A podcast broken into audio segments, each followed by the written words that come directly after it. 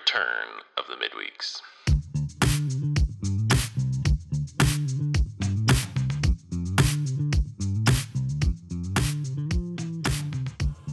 It's the midweeks, and it's Wisdom Wednesday, the day we look at Proverbs to try to grow in our own wisdom.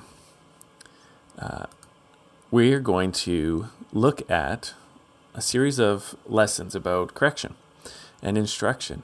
Last week, we looked at the feast fight, we looked at woman wisdom and woman folly, each calling people to come to their feasts and give their hearts and their minds to this way of living. For something in return, the woman wisdom gives you a wonderful feast. Woman folly gives you emptiness and death.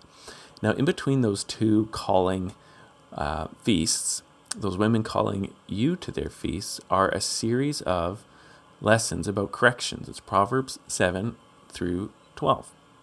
And when you see something like this, where you see one woman calling, you see another woman calling, and if they're not just side by side, but they're broken apart, you're supposed to see this as a bit of a sandwich. The stuff in the middle matters, and it influences both sides going into this and coming out of this.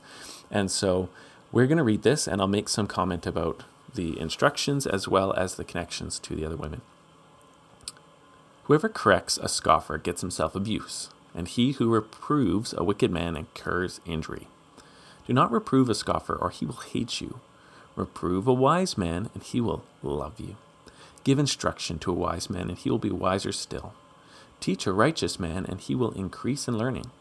The fear of the Lord is the beginning of wisdom, and the knowledge of the Holy One is insight. For by me your days will be multiplied, and your years will be added to your life. If you are wise for yourself.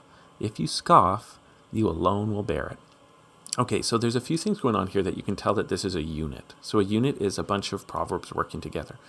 And I'm going to share this. Okay, so in the first line, in verse 7, you see the word scoffer. In the last line, in the second part of verse 12, you see the word scoff. So there's some word connections through this.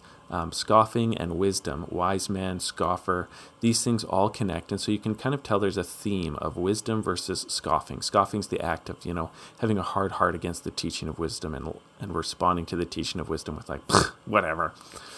Whatever is a scoffer's response. And so there's that. You've got this sandwich of scoffing at the beginning and scoffing at the end. So those connect these things.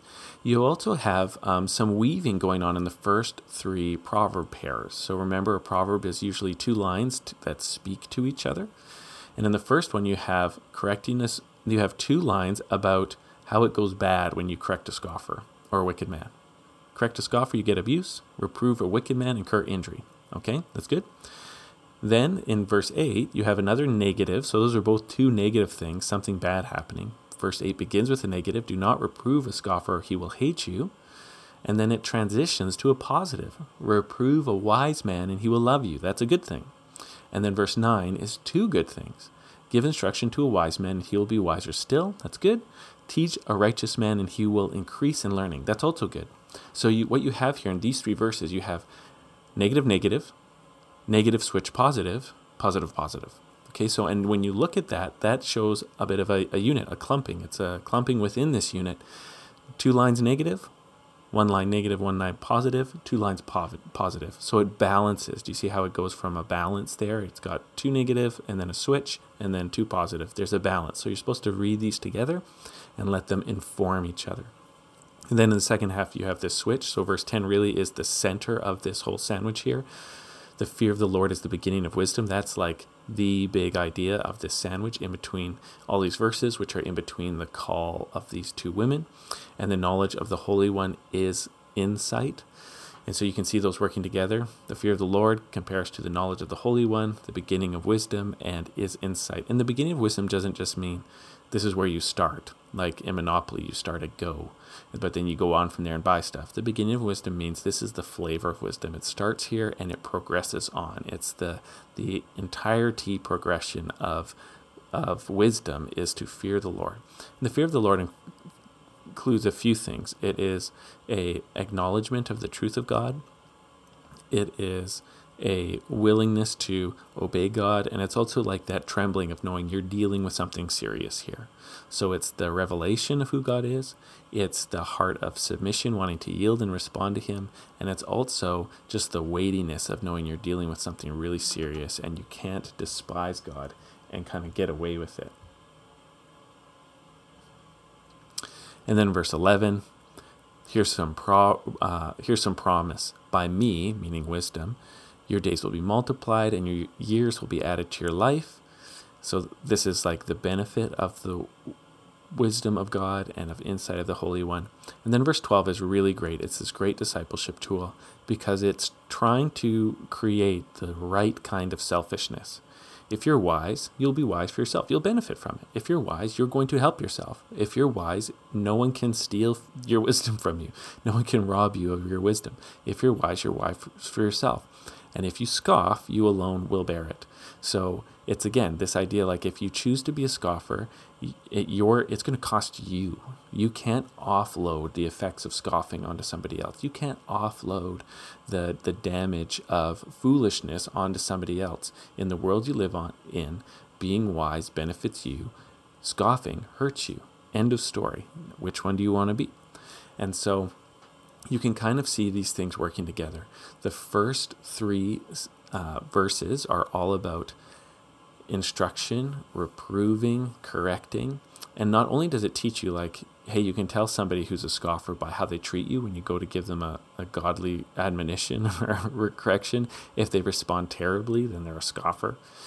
But it also works on you. If you respond terribly, then you're a scoffer and you're not wise. So think about it for yourself. And if you go and instruct a wise man, if you go and instruct somebody that's like so grateful for the new knowledge, for the insight into the Lord, into the change of how they live, then you've met a wise man, depending on how they respond to instruction. And hey, if you respond well to instruction, you're a wise man. Isn't that a great thing? And the key will be your relationship with God. If you're in good relationship with God, you will have the fear of the Lord and you'll respond like a wise person and not like a scoffer. And therefore, you will help yourself and not harm yourself. Now, I said that this was in between the two women. And what it does is it takes those metaphors of woman wisdom and woman folly, and it says you could hear those things say, well, how exactly do I respond by going to woman wisdom's feast, metaphorically speaking?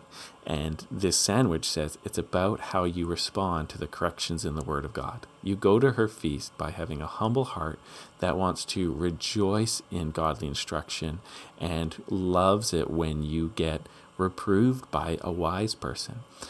Someone said, well, how do I avoid going to a woman folly's feast? By not responding to correction with scoffing, by not responding to corrections with hating people who come to correct you with a good heart in the name of the Lord. And so that's how you choose which feast you're going to go to. It's how you respond to the teachings in God's Word and to the people who come to give you the teachings of God's Word.